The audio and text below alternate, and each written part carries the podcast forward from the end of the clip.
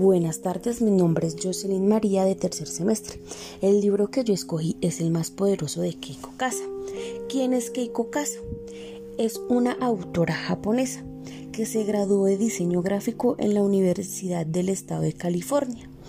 Se casó con un estadounidense y desde entonces reside de manera permanente en Estados Unidos. Keiko Casa tiene muchos libros y todos sus libros han sido publicados en diversos idiomas. En estos idiomas podemos encontrar el inglés, el español, el chino, el francés, el alemán, el japonés, el coreano, el danés, el holandés.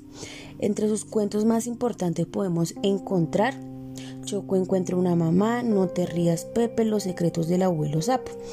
El libro el más poderoso que el que, en el que yo me enfoqué fue publicado en el año 2002.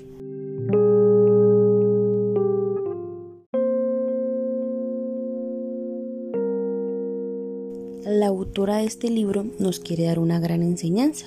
En este libro da un giro sorpresivo y aparece un personaje que demuestra a todos quién es el más poderoso.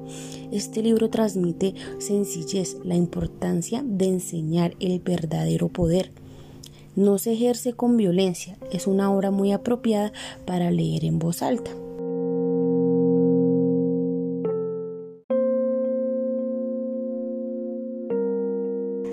Este cuento invita a reflexionar acerca del significado del poder y de cómo éste va más allá de nuestra fuerza física, de la agresividad o del temor que alguien pueda infundir entre nosotros.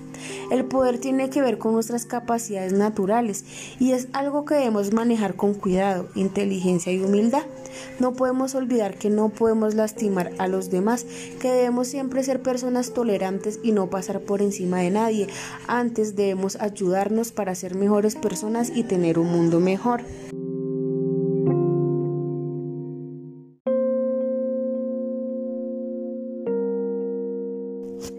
Por último, quisiera resaltar por qué este libro es importante para los niños. Hoy en día nos podemos dar cuenta que los niños creen que son importantes porque tienen una medalla o porque tienen una buena nota y no se dan cuenta que eso no tiene nada que ver con que seamos buenas personas, con que seamos personas poderosas. Considero que eso eh, va primeramente en la educación, en que el niño sepa respetar. Eso nos hace una persona poderosa. Una persona poderosa es aquella que puede ayudar, que puede emprender, que no tiene que pasar por encima de nadie para sentirse más entonces, por eso me parece muy, muy importante tratar este libro con los niños, que ellos sepan lo importante que es ser poderosos sin afectar a nadie, sin recibir nada a cambio, sin tener ese interés de que tengo que hacer las cosas bien para poder tener, eh, no sé, una medalla, un trofeo. No, la, la, gracia de esto es que el niño haga las cosas a conciencia, que sepa que es una persona poderosa, por las actuaciones que tiene, por cómo ayuda a los demás, cómo ayuda en su casa, por ser una persona educada.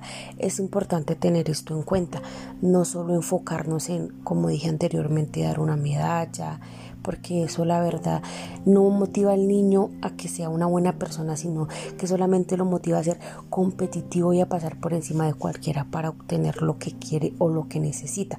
Por eso me gustó mucho este libro. Eh, este libro trata de, un tema muy importante, muy importante que nosotros como maestros debemos tratar en las aulas, de cómo nuestros niños sean personas poderosas y cada día sean mejores personas, sin humillar, sin pasar encima de nadie, siendo niños colaboradores, amables, amorosos, niños que dejen huellas, niños que marquen tanto a los docentes como a los compañeros, esos niños que que estamos formando nosotros los formemos de una manera adecuada, de una buena manera, claramente con la ayuda de los padres, porque esto se hace también desde casa. Es muy importante resaltar esto, por eso me gusta mucho este libro. Eh, más adelante les voy a presentar un video genial en donde van a poder verlo, van a poder ver de qué les estoy hablando y de qué trata este libro.